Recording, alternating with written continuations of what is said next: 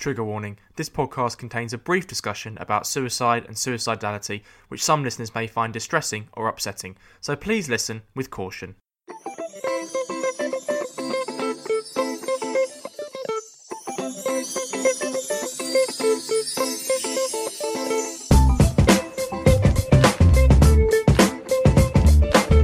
Guys, welcome back to another episode of the Just Checking In podcast.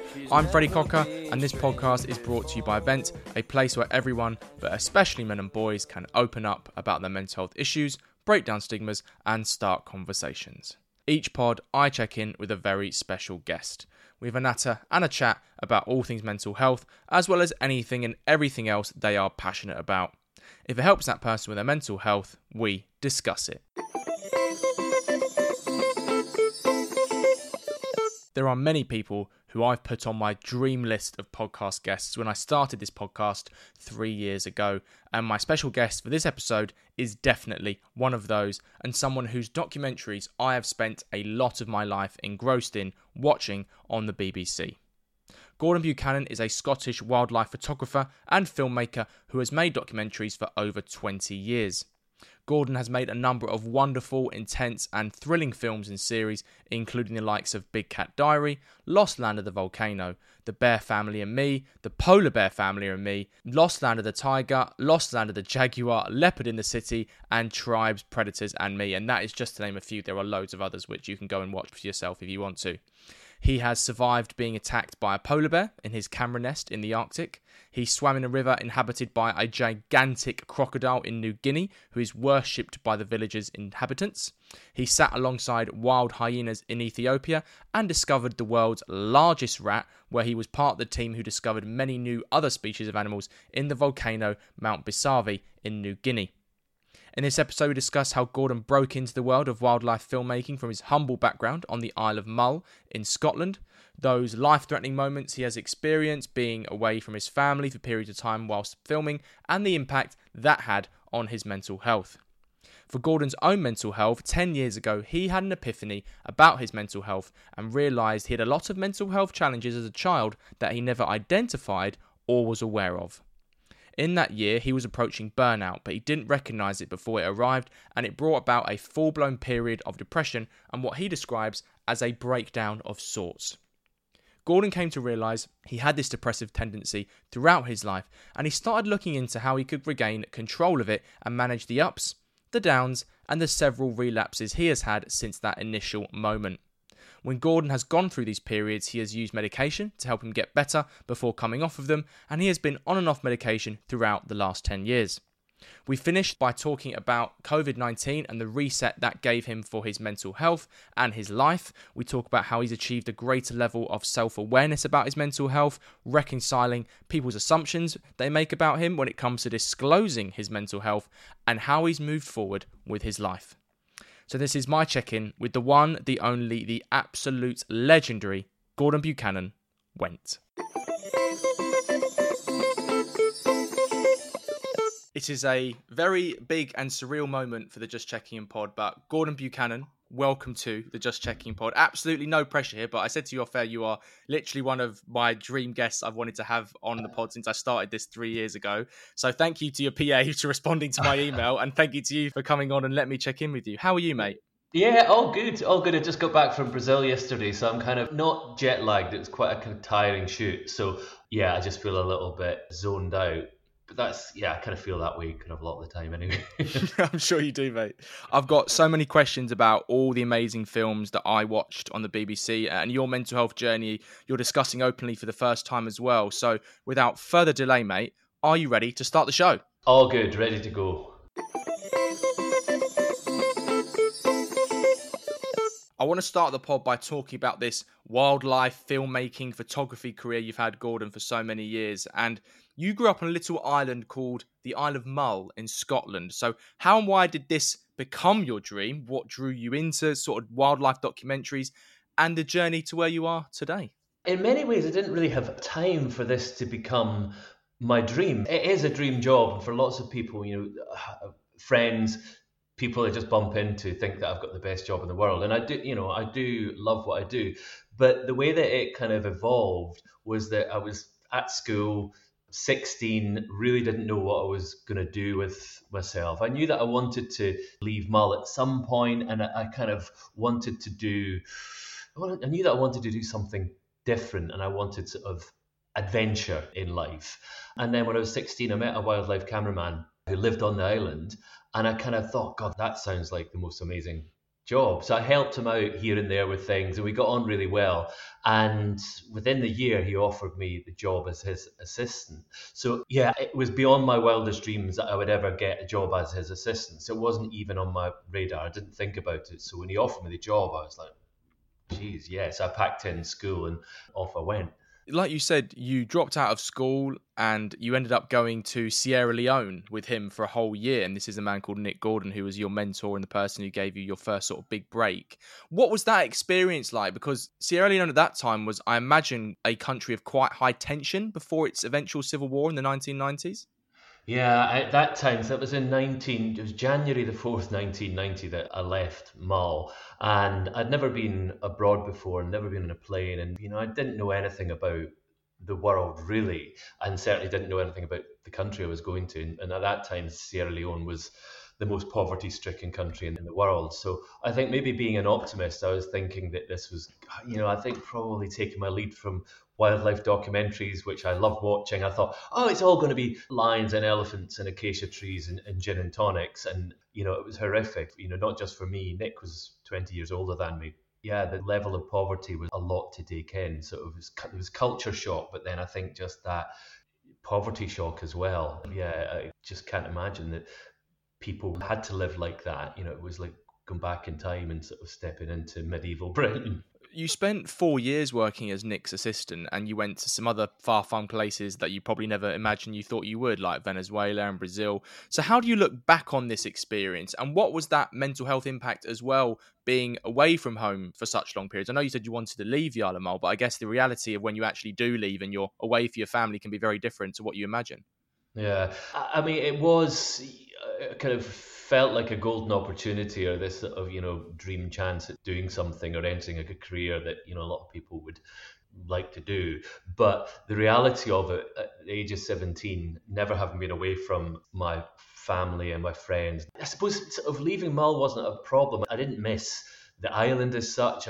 But it was a lot to deal with at that age, at a time when all of my mates were at school for another kind of year. The year that I was in Sierra Leone, they left high school and then they all came to Glasgow and shared a flat together. I was aware that I was missing out on a huge amount at that time in life, but I kind of was also aware that this was was obviously a great opportunity, but it felt like my only opportunity. It was the only chance that I had to do something or maybe kind of to prove myself as well. I think through all of school, you know, I was kind of just there and I don't think any teacher ever thought I would amount to anything. Well, I was disruptive, but indirectly, I would always sort of, you know, was like dumb enough to come up with stupid things that would get a laugh, but I was clever enough to get someone else to do it. So I never got into trouble, but I got lots of other people into trouble.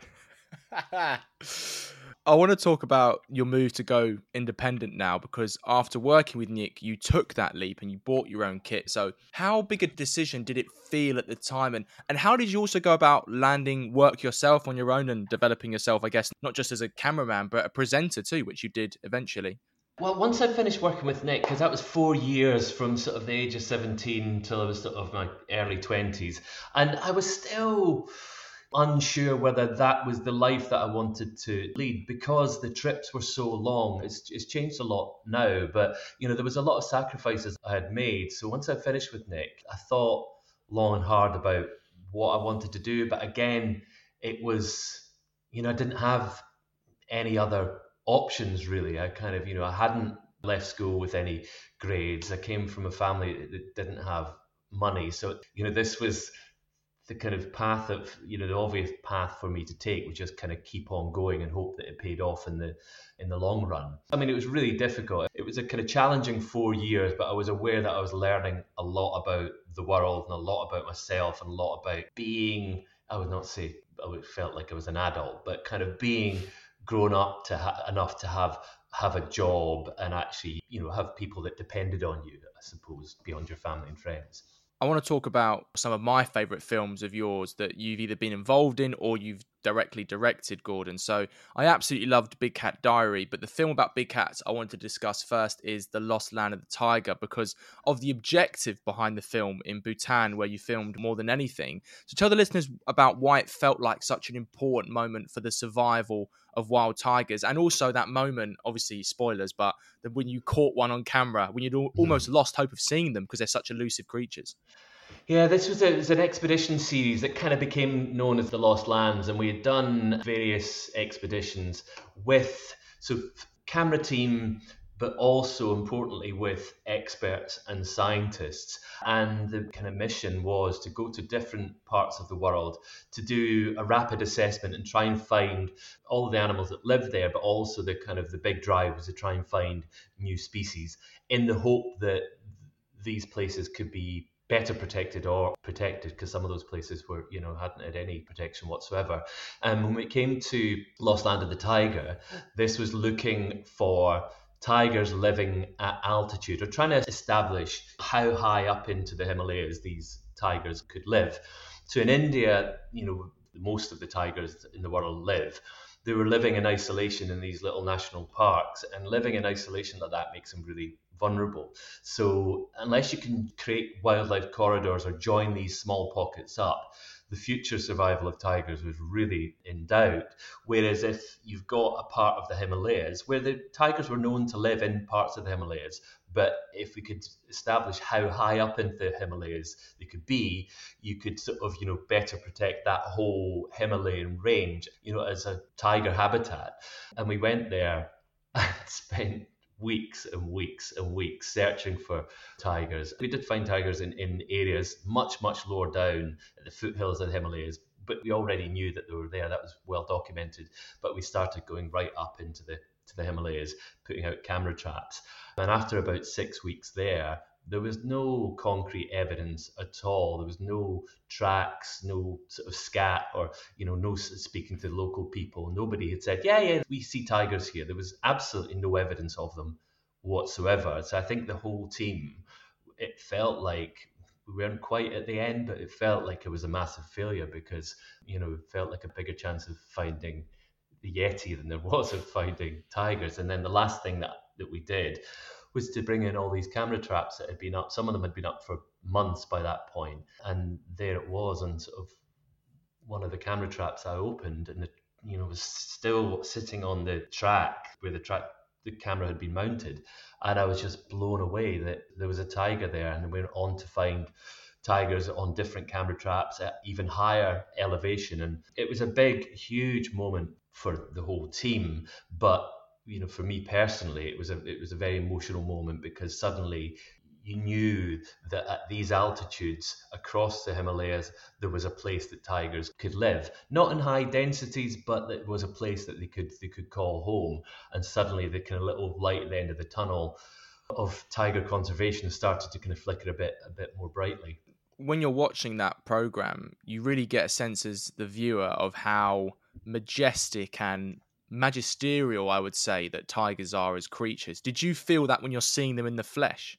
Yeah, you do. I, I mean, yes and no. I mean, the first time that I actually saw tigers in the wild was in a national park in, in India, and it was tiger tourism, but it wasn't really well managed ecotourism. Mm. And my first encounter with a tiger you know, I was on elephant back. There was another five elephants with as many people crammed onto them as possible, and they had encircled this tiger. And I looked at this poor animal and realized that this wasn't how it wanted to live its life. It just had to live its life like that and put up with all of this disturbance because it had absolutely nowhere else to go. So it was weird, you know. There were other moments on that trip when I'd be alone in the morning and have these tiger encounters, and it was, you know, sensational. But yeah, I, just felt so sorry for them that we had robbed them of so much habitat that the only chance they had to survive was putting up with a huge amount of human disturbance. And it, it, had it been better managed, it wouldn't shouldn't have to be like that. And you can't really blame you know the people on the ground because it's sort of that's you know huge amount of money comes into that area from tiger tourism for lodges and camps and drivers and guides it kind of had just got out of control it just needed to be kind of probably a bit more respect for the tigers as individuals and less for the revenue that they could generate. The next Lost Land film that I want to discuss with you, and the one which feels like almost like a modern piece of history in many ways, which is the Lost Land of the Volcano, where you travel to the island of New Guinea to an unexplored volcano called Mount Bosavi. So when you found out you were doing this, how big a moment did that feel? And just tell the listeners about what you discovered. Yeah, well, this was another expedition that we did, and I think in in many ways the sort of most exciting part is we had this big meeting with the whole team, where the, the exec producer laid out where we were going to go specifically and what the mission was, and that was really exciting because the forests of Papua New Guinea, you know, they haven't really been studied, well, nowhere near studied as much as other forest habitats around the world. So we knew almost with certainty, if we did our jobs right, we were going to find new species. On the previous expeditions, we'd found some new species of fish. In Guyana, we'd found new insect species, which is quite easy because you know there's so so much of insect life hasn't been studied. But in Papua New Guinea, we discovered a whole range of different animals that were completely new to science, from tiny little bats all the way up to the biggest rat or biggest known known rat in the world. So that was yeah. Looking back on it and watching the program now, you realise that you know it was a huge moment. But when you're out there, you kind of it kind of just becomes a job. I mean, it's amazing the excitement is all in the build up, but when you're actually in the country walking through those forests in a really difficult, uncomfortable environment, you're just going from day to day and trying to do your job. So the excitement sort of disappears. I think it's not until the program is put together. I think that's sort of for me, having been making wildlife documentaries for such a long time, you're kind of waiting for the audience. It's not over until it goes out in television and you get the feedback from the, the audience. But thankfully, it got, you know, it was really not just popular, but it was of really important because we'd sort of, you know, hopefully help conserve those forests better. There was another brilliant moment where Steve Backshall, the legend, I should say, that is Steve Backshall, held a Bosavi silky couscous, I think I'm pronouncing that right, in his arms. And it, it was almost like a pet and that mm. was like the rat as well. It was almost docile to you, wasn't it? I mean, did it just feel like it wasn't even real life because of the things that you were experiencing? Yeah, I mean, there's few, even the sort of deepest depths of the Amazon and these far flung places, there's not many places in the world that people haven't been to. And a lot of the places in the world where people haven't been to, there's not much there. You know, high peaks in Greenland, you know, no one's ever been up to, you know, majority of them.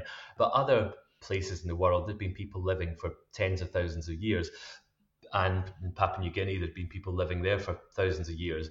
But because of the geography, this long extinct volcano, it was so precipitous that nobody ever really nobody needed to go there. So the animals had lived there free from fear of people, free from hunting. So when we rock up these animals you know the animals aren't sort of have to they have to have learned fear through their lives or have that instinctive fear that's sort of passed on from sort of generation to generation. So when we show up the animals there are like well i don't know what that is. I haven't learned to be scared of it. So you could literally walk up to all of these all of these animals completely wild animals that had never seen people. And yeah you could pick one up and study it you clearly also have a love of bears and you've made two films about big bears in the wild. The first was called The Bear Family and Me, where you ensconced yourself essentially with a family of bears. But the one I really want to discuss with you is The Polar Bear Family and Me, mm.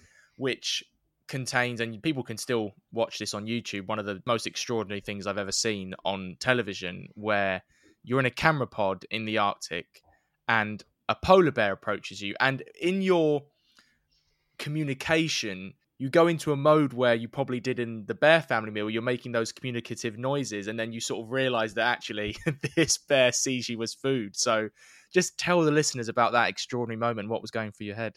Yeah so we had done the, the, the series with the black bears and that was me for you know a good part of a year across across their year getting very close to a habituated family of, of black bears.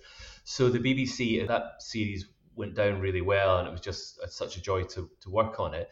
The BBC wanted to do something else similar and they asked me what it would be and I straight away you know I'd always wanted to film polar bears but the big difference between black bears and polar bears is that polar bears uh, Aggression. not all of them uh, there's just yeah they on occasions see us as food so I wasn't going to be able to be you know up close to these bears like you know a huge amount of proximity or very close to them so we had this sort of bright idea that it was the intention was to use this Perspex filming pod at the den when we found a, a, mother bear with young cubs. The plan was that I could set myself up, be in this pod. I wouldn't have to disturb her by constantly having to run away. So with polar bears, generally, if you're 20 meters away, that's sort of fine. But if they start coming any closer than that, you have to pull out of the area on skidoos or anything that can go faster than a, than a polar bear.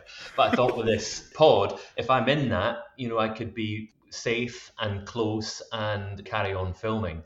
And as it turned out, the den, our the female that we'd we'd found, she wasn't remotely interested in in us. We spent more time with her than, than any other bear, and at no point did she ever come any closer than 20 meters. She kind of she was not oblivious to us, but she pretty much ignored us. She wasn't interested at all.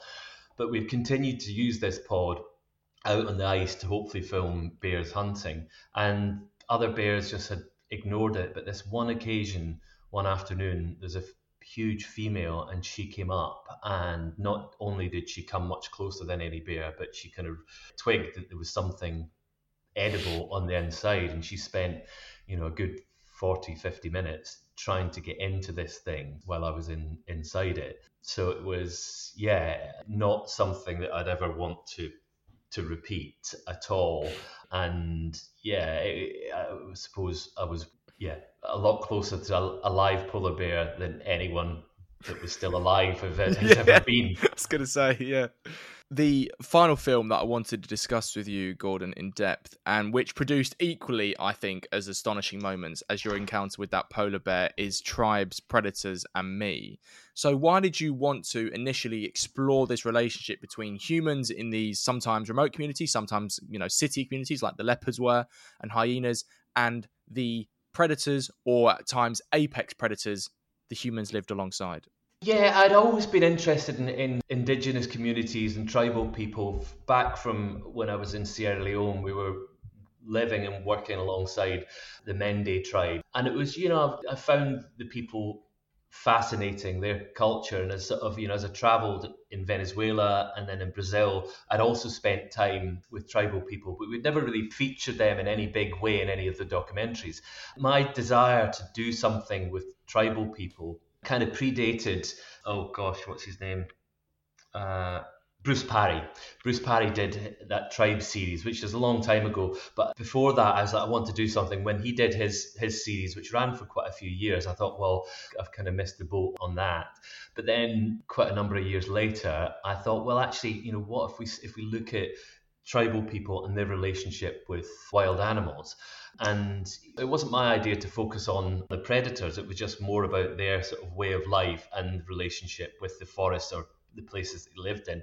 But then we didn't quite get that past the BBC and it kind of it was toing and froing well how can we sharpen our focus on this and then Ted Oakes who's a producer came up with a great idea it's like well why, why don't we just find tribal people that have got a unique relationship with a big predator because I suppose that for most people that's the most unusual thing of all because there's lots of animals that they hunt and lots of animals that they live alongside but these are potentially dangerous animals and we wanted to find out what that relationship was about. And in, in most cases it was uh, a relationship of respect and understanding and it was that respect and understanding of these animals that allowed these people to live alongside them and, and stay stay completely safe there was a lot of different creatures that you explored in that series. One was hyenas, which you broke down a lot of myths, I think, because historically hyenas have been maybe anthropomorphized as quite nasty creatures. Perhaps the Lion King probably has a lot to blame for that. But the creature that I wanted to focus on, and the episode which always sticks with me, Gordon, is crocodiles, which you mm-hmm. did in New Guinea, and in particular one elusive mammoth crocodile. Now, you never found it, unfortunately, but you said off air to me you found its footprint and it felt yeah. like you were in Jurassic Park. So just tell me about that experience and what you discovered when you spoke to the people. Yeah, we, we sort of went back to Papua New Guinea and went up the Sepik River, which is, you know, a really remote part of the world. You know, it's weird because I think back, I travel a lot to remote places. So if one place is just that little bit further, I'm not thinking, God, this is sort of incredibly remote. It's not until you actually, you know, reflect on it, you think it really was in the middle of, of nowhere. And the people that we were living with, they were pretty much culturally intact. They had machetes and axes and pots and pans, but other than that, they were living exactly as they had for thousands of years. And this one tribe that we visited had this really fascinating relationship with these huge saltwater crocodiles. Talking about polar bears are one of the few animals on the planet that occasionally see us as food, and saltwater crocodiles are another one of those animals that you know routinely do attack people. And here was this community that were living alongside these monster crocodiles, and there was kids swimming in the, the rivers, in the lakes. So there was this sort of really unique, unusual story of of these people coexisting with these huge huge crocodiles. And we went out and we did see some, you know, the biggest crocs that I've ever that I've ever seen. But the one particular one that we went looking for, we actually may have spotted it at a distance in the water, so you could see the head, and the head was like maybe kind of a meter and a half long. A crocodile with a head that size, it's got a whole lot more body behind it. And I saw we're just traveling along the, the side of the river, and I saw some kind of disturbed mud on the bank and I thought let's go over and just see what that was and for most animals you know a bit of tiger or a snake you're looking at a kind of quite a distinctive set of, of tracks and I saw this disturbed mud. And I got out oh, and I was like, I don't know what this is. Something's been here, but I couldn't tell what it was. And I realized that actually I was sitting in the middle of this huge scrape that his body had made. And you could see these four feet that were miles apart from each other. And I realized that I was sitting in this outline of this huge, huge crocodile and you'd think you'd never set foot in the water again. But I got back to the village, and yeah, the people were saying, "Yeah, no, this huge crocodile it lives." in this lake and it protects us from other crocodiles. So they saw this huge crocodile as being their protector and it kept all of the kind of maybe more menacing crocodiles out of the, the lake. So I did this very worrying swim across the lake with one of the women from the village because I thought she was joking because she said, "Oh, we'll sw- we'll swim back." Oh no, I, I think I said I suggested like jokingly. I said, "Oh well, if you're not scared of this crocodile, why don't we swim back to the village?" And she was like, "Yeah, okay." So she put her bag in the boat and started wading into the water. And I thought, this is this kind of five foot two woman. I thought, okay, I'll go for it. And she and I swam across this lake, and you know, I, I actually did feel safe and looking back on, I think people watching the documentary think that's absolutely crazy. But you know, one thing that people, you know, people do do do stupid things, but you know, one thing that we do and we can do well is trust other people. And with all these Tribes, Predators and me programs, it was a lesson in trust, is finding out about people's culture, finding about uh, about them as, as individuals, and kind of putting your life in their hands. Yeah, it was one of those things. Unlike the polar bear, it's something that I would do again. Maybe not that willingly, but if I had a companion encouraging me, I probably would do it. But yeah, all of these things sort of the they look crazy, but yeah, you kind of assess that risk, and I'm all for not ignoring the risk, but assessing the risk and actually saying, okay, I'm confident and comfortable enough to do this. And I'm sort of making a point that we shouldn't look at every saltwater crocodile and say they're they're dangerous. You shouldn't look at every great white shark and say that it's dangerous, it's out to, to get you, because that's simply not not the case. So, you know, I'd, I'd hate for anyone to think that I'm doing that as a as a stunt, I'm kind of doing it to make a point that people can coexist with these predators and, and you know through their knowledge and experience of them, they can coexist. Let's reflect then on this journey that you've gone on over these years, Gordon. So, first of all, what has been your proudest achievement along this journey? Um, I think probably one of my proudest achievements was not in front of the camera. When I was as an assistant and then started learning that you know learning to be a cameraman i always kind of wanted to kind of just make a film that was going to win an award for cinematography. Awards now don't really kind of, it's great if you get them, but yeah, I'm not sort of out chasing that. But back in the early days, because I'd gone to a big wildlife film festival, the kind of biggest wildlife film festival in the world, as an assistant, and thought, God, one day, not I'm going to be up there, but I thought one day I want to be up there. I made a film in India on tigers. It's the second film I've made on, on tigers.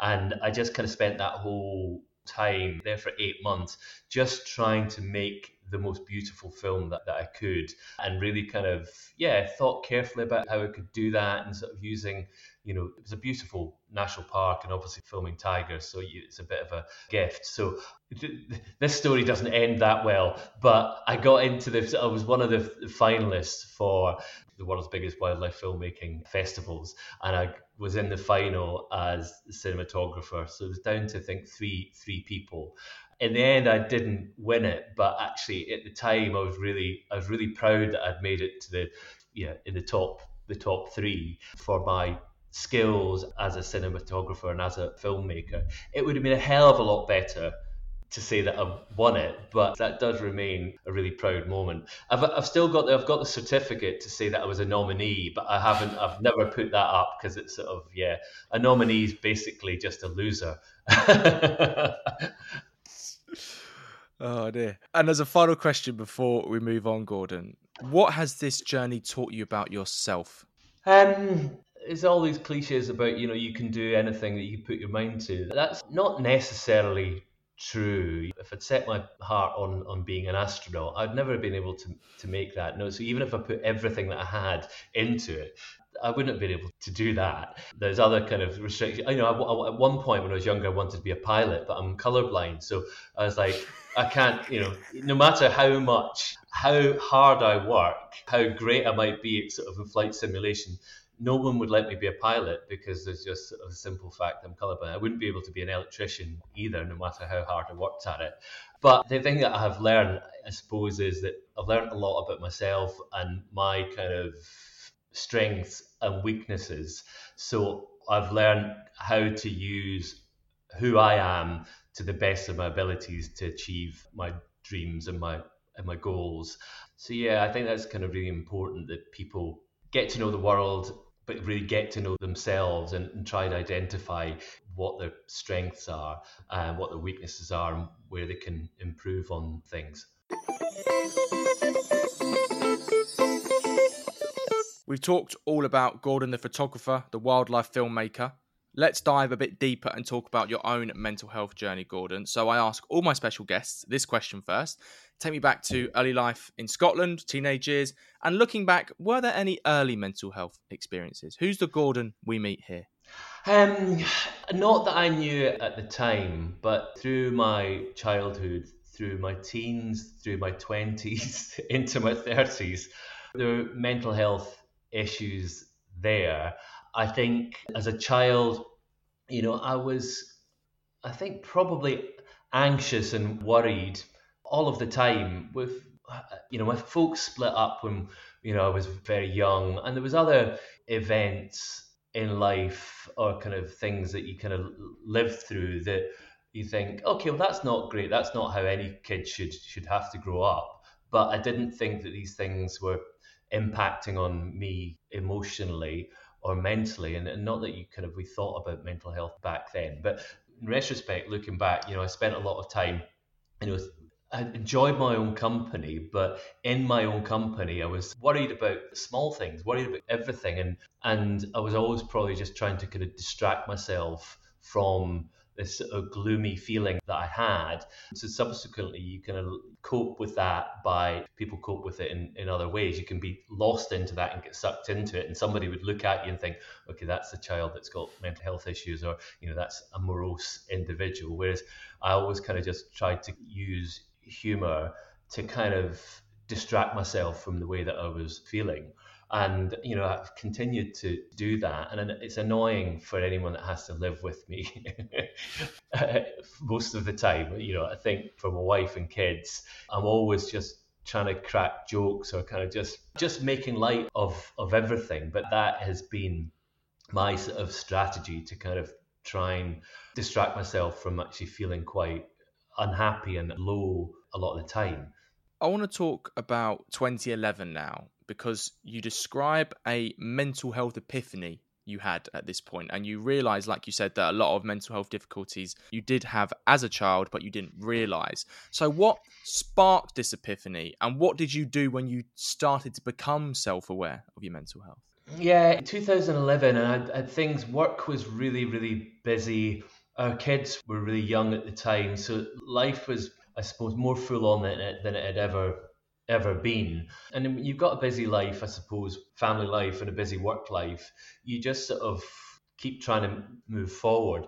And then it got to 2011, and I just kind of just wasn't feeling right in my own head. And it sort of, you know, I was getting, I was on a trip with some colleagues or kind of good friends just on a big long drive and we we're just chatting about different things and I just sort of said I said I think I I think I'm depressed. I've been thinking I think this is this is depression.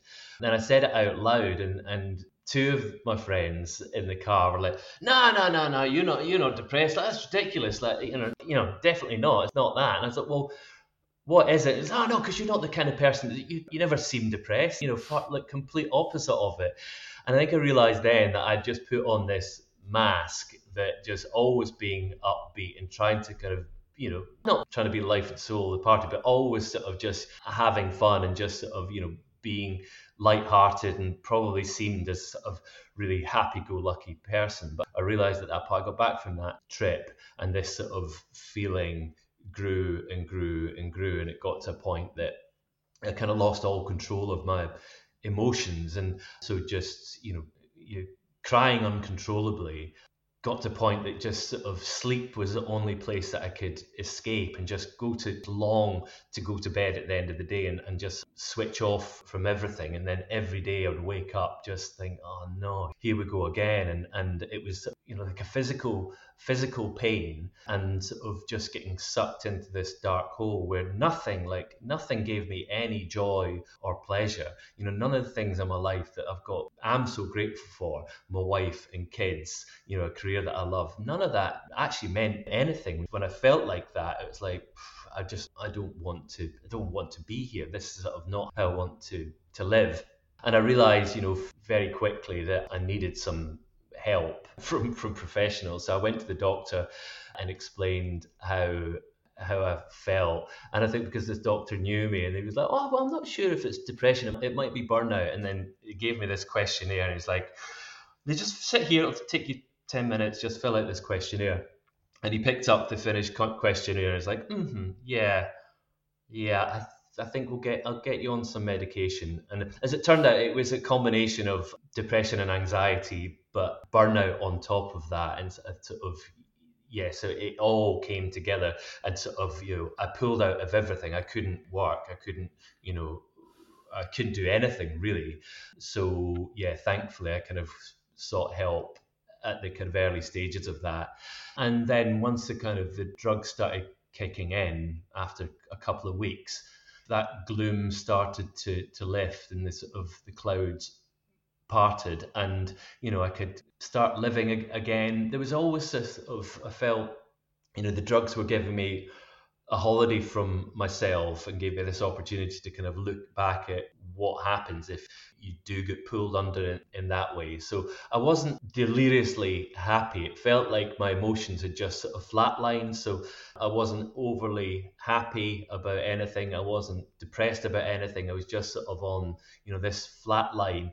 It was just a hell of a lot better than it had been, but it wasn't, it kind of didn't feel like a great way to live. I kind of wanted to feel my emotions, and after a period of time, I thought I can come off. I can come off them, and so I did. But yeah, it, it kind of it's one of these things that just has reoccurred over the last twelve years. It sort of comes and goes, and you sort of get these warning signs and you can see it coming like a kind of wave on the on the horizon and you can avoid it by lifestyle and just being aware of it you know where you're going mentally. But then sometimes it just kind of it washes over you and you get sucked back under. So I think across the last 10 years, it's been maybe four times that I've gone back on the medication and just given myself that little, that kind of sort of holiday from feeling feeling depressed. And it always touch wood, it always it's always worked and sort of you brought me back up to the to the surface. You spoke there about having the mask on. So when did you feel comfortable taking off the mask to your friends or family?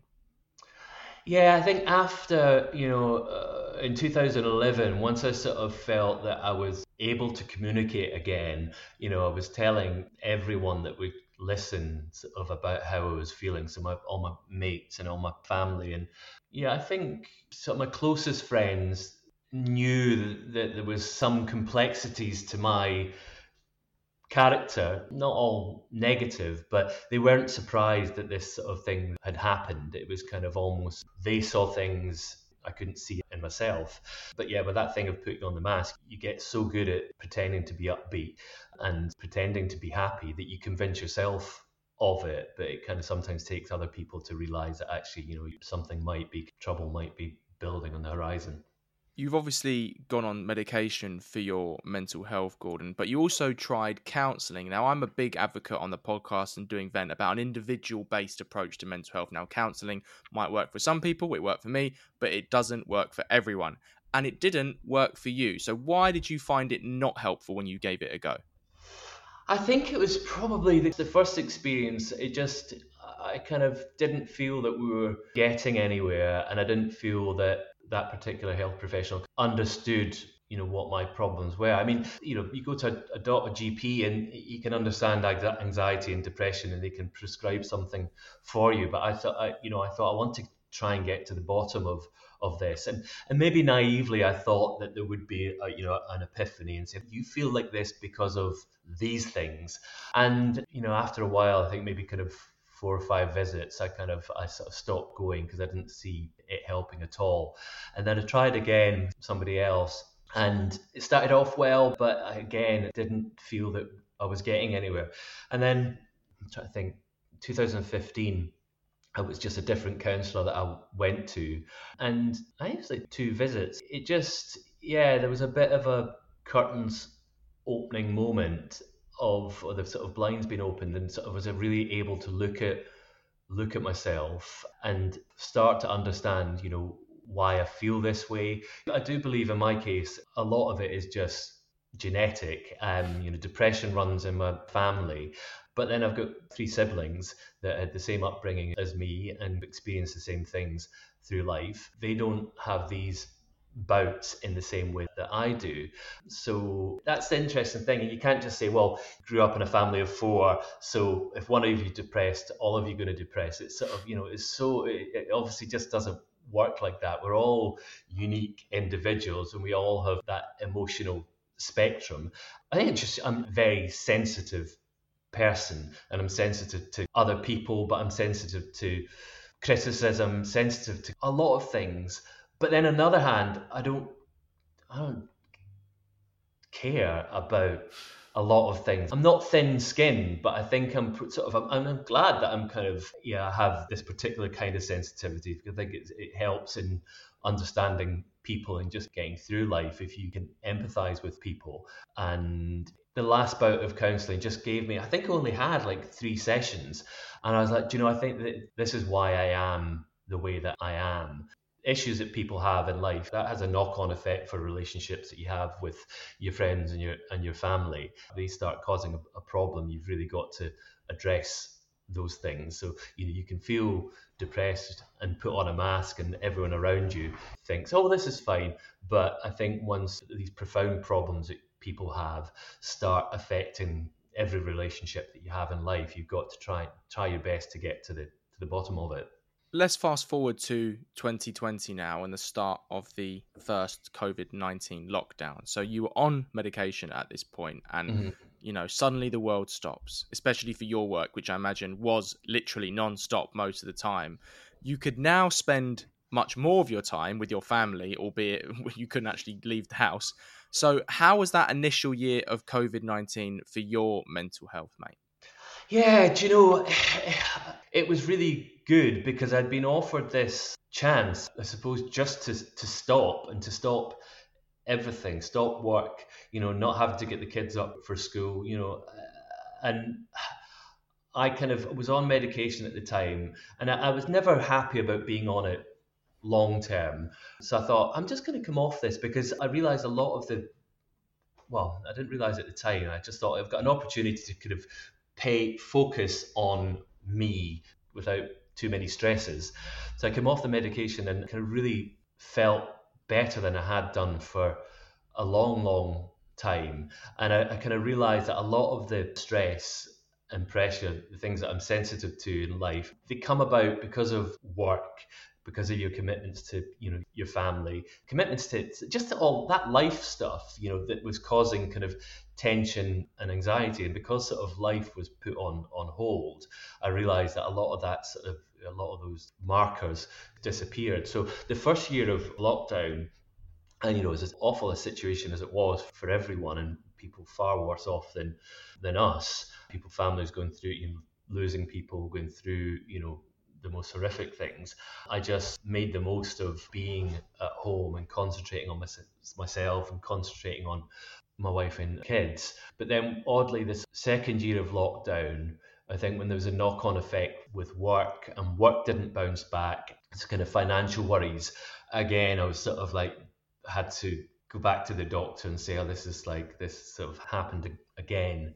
So in many ways, it's not something I kind of ever really take my eye off. It'll always be there. And as much as counselling can help, I think, you know, you just have to find your own way through it. You know, I'm probably better now than I've ever been at actually recognizing depression as it as it starts to build at its early stage. You know, talking about it helps enormously but you know seeking help whether it's help from a gp or whether it's help from a counsellor i think you know we've all got to do all that we can to kind of just get get the most out of life and you know live the best life that we that we can it's easier said than done but you know i know people that live with depression you know still think there's that stigma to mental health and don't reach out to the help that's that's available. And i you know i just think it's kind of mental health has changed or society's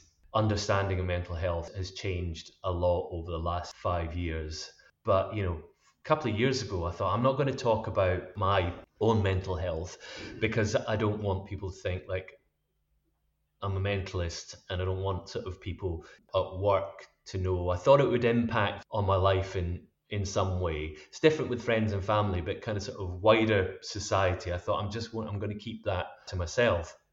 But then you kind of work with people. One good thing about suffering from depression is you, you get very good at spotting other people that suffer from it. Mm. So, you know, I, I'll quite often just bring it up with people that I'm working with that I'm kind of sure that they're struggling with their own mental health and and talk to them about how I've helped tried to deal with it and what I've gone through and the, the help that that I got. Because yeah all is not lost. There are things that you can do. There is help out there. And yeah after all you just want for yourself and for other people to get the most out of out of life and not have to live a half life putting up with a condition that prevents you from enjoying the world and enjoying friendship and enjoying family it's so disruptive and it's so destructive. You just so much in life to enjoy that you just have to get over for some people just get over that hurdle of, of dealing with their own depression because you know it's all about you when you're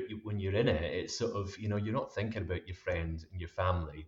You know it's all consuming. And that's so you know some people said like you know when i was having these episodes that well look at what you know look at what you've got and look sort of you know you've got an amazing family you've got great friends you've got a great job. And you know all of that i know I don't need somebody to, don't need somebody to to tell me that. The only thing that I've done is just sought help and found it. Let's reflect then on your mental health journey, Gordon. So we get to 2022 now. You've gone through that 10 year period of being on and off medication with a few relapses in between.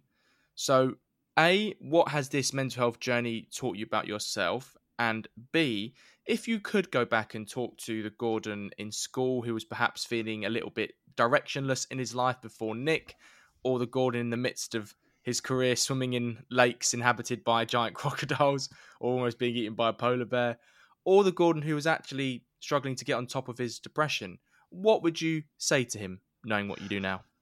Um, I think, you know, as a child, no one ever kind of asked me how I was. I don't think anyone recognized that there's maybe kind of some of my behaviors were not out of the ordinary, but thinking back, if I was sort of, I've done this a lot that kind of pictured me as a child. And now, if this was sort of 2022 and I saw a child like me, and I spent a lot of time on my own, which I, you know, I loved doing. I had a really good group of friends, but I did spend a lot of time by myself. You know, if I sort of saw a, a child like that, I think there's something there. This sort of this kid's got got issues. So you know, I, I don't know whether it would have made any different difference if somebody had said what's going on. It kind of feels inconceivable. You know, in the 80s, no one would have done that.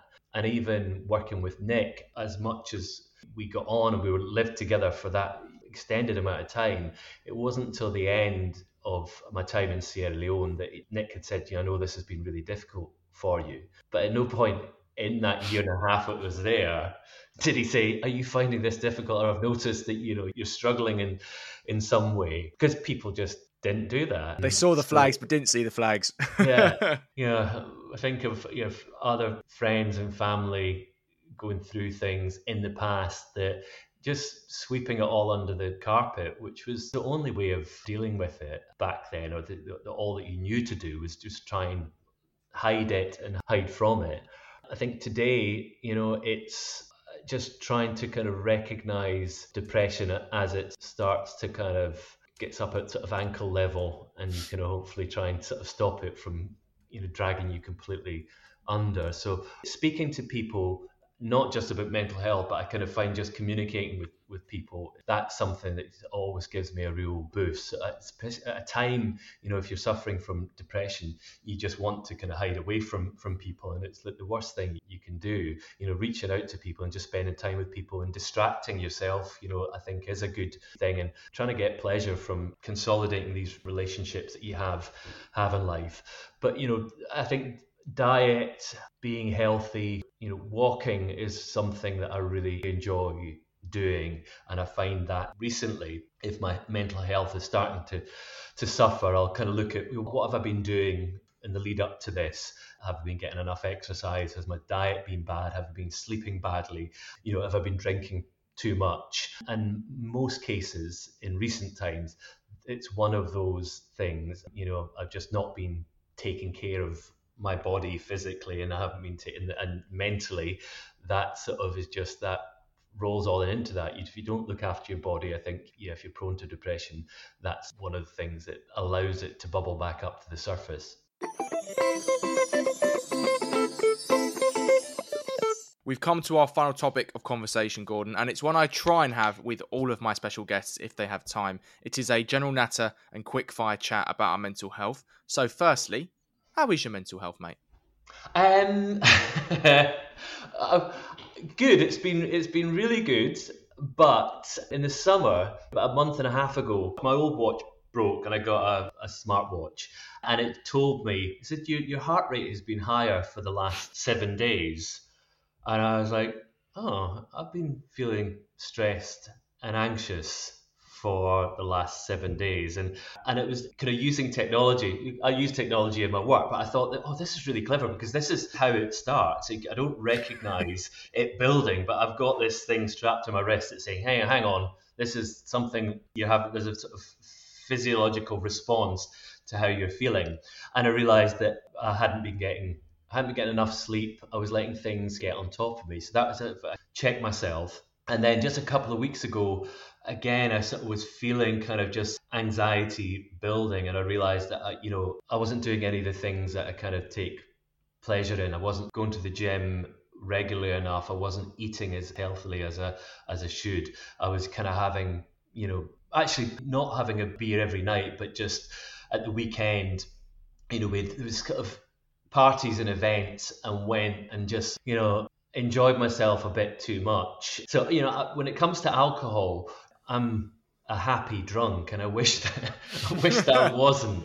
I wish that when I got drunk it caused problems there and then, but actually I feel relaxed. I feel kind of much more engaged and communicative. You know, it makes me feel good.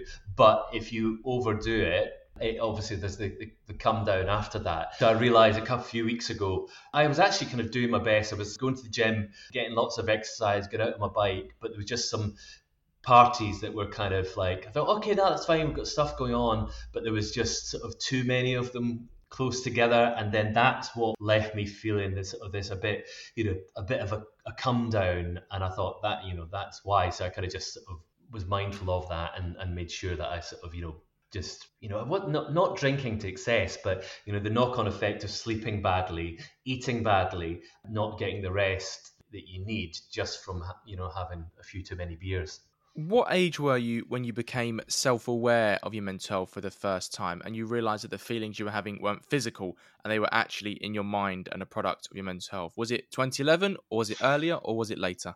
Yeah, it was 2011. I think when the kind of it felt like the kind of world came crashing down, and I knew that feeling the way that I did then was far from normal and unacceptable. And yeah, it was at that point, I suppose, I realized that, well, I've always felt a bit like this. It just built and built to a point that I actually couldn't live, I couldn't really live my life. I, yeah, kind of just getting out of bed was like almost impossible. What is the best book, or as I call it, mental health Bible you've read for your mental health? Now, it can be self help or mental health related, but it doesn't exclusively have to be. Um, Oh gosh, that's a good it's a good question. I mean, I've I've read a lot of books about about mental health, and they have been helpful. But types of book that actually really give me a boost are kind of books by really inspiring people. But A lot of biographies, I get a real mental boost from them because you realize that most people in life have had their own struggles and it doesn't stop you from achieving amazing things so i always oh yeah i got a lot of inspiration you know i kind of read it's a biography of steve jobs and he was obviously an incredible an incredible man but very complex individual. He kind of got to know himself and he wasn't he was far from perfect but you know he was still able to make his presence known in the world. But i get a big lift from comedy biographies particularly you know i think you know i, read jack dee's biography and, and that was better than any self-help or mental health book that i had read it just put a spring in my step you know, there's a Bob Mortimer one that I read and Vic Reeves. So just sort of, you know, funny people that always gives me a lift. I kind of think probably respond to funny people more than, than anything in, in life. If there was a mantra in life that summed up your mental health or your attitude towards it, what would it be? Oh gosh, that's tough. Always take the um, risk. I think probably just get out there is you know a short and snappy mantra because my mental health in the past has kind of prevented me from doing things that I would have loved and enjoyed and sort of opportunities and experiences that, you know, I thought I can't do that. I don't want to do that. It's the last thing in the world that I want to do. And, you know, I kind of realized I say this to our son, you've just got to kind of get among it, get out there and actually face your fears because it's never as bad as it's not even it's never as bad as you think it's going to be. There's things that you're dreading that can be a really positive thing, but if you just sort of sit and stick your head under a cushion, you'll never know that. So I think you know I'd encourage anyone just to put yourself out there and sort of and take those risks. I don't mean sort of risks that might get you into trouble, but sort of you know risks that you might not have the best time, but guaranteed most of the things that I've dreaded doing 99% of the time, I've really loved them and they've given me a, a boost at a time that I most needed it. And as a final question, this is a broad one, so you can answer it any way you want. What more do you think we have to do to ensure men from all backgrounds, all walks of life feel comfortable, feel safe in opening up about their mental health issues or just their general mental health, if most importantly, they want to do it? Yeah, I think just kind of school, preschool level, you know, families checking in with their kids. And you think, well, that's what people do all the time, and, and but it doesn't really work like that. You know, you can share the same space with people and if you don't give them that opportunity to open up and, and let them know that it's it's okay to do that you know you can sort of overlook a lot of things and, and sort of reinforce this thing of, of actually people not wanting to address their feelings and feel, you know, if somebody's not asking me how I feel, I don't want to be the one to tell them. But, you know, there's been sort of amazing mental health ambassadors in, in recent years. I think now, thankfully, more than, than ever, it's easier for for men to talk about their mental health. But I think for everyone and anyone is is trying to spot in their friends and among their family, is this person suffering or, or struggling? And and just kind of addressing it head on. I don't like beating about the bush. And if I've had ever had any issues or problems with people beyond mental health, I've always tried to confront it head on.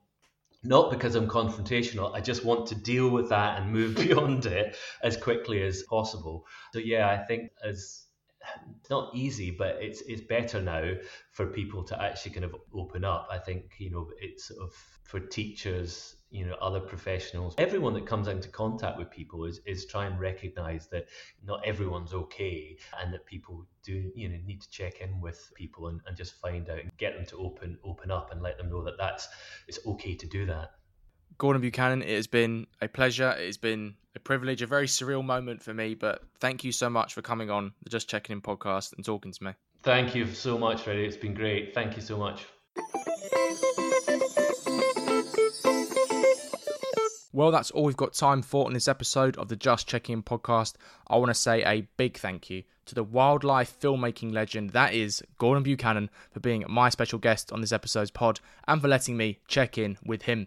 I'll put a link to where you can follow Gordon on social media and visit his website in the show notes. Some of the stories we mentioned from his films are still on YouTube, so if you want to go see them for yourself and just see some of the absolute amazing experiences he's had, the polar bear one is just absolutely mind blowing. I can't even believe that was captured on film, to be honest. I'll sign us off by saying, remember, if you've liked what you've heard, please give us a share on social media. Tell your friends or work colleagues about it. If you're feeling generous, please write us a review on Apple Podcasts and give us a five star rating. If you like what we're doing here at Venom and want to support us further, you can support us by going to our Patreon. That's at www.patreon.com slash eventshelpuk. If you don't want to do that, you can make a one-off donation to our GoFundMe, or you can buy a vent tee, which is now on our Linktree on Redbubble. We hope to check in with you again very soon. And remember, guys, it is always okay event.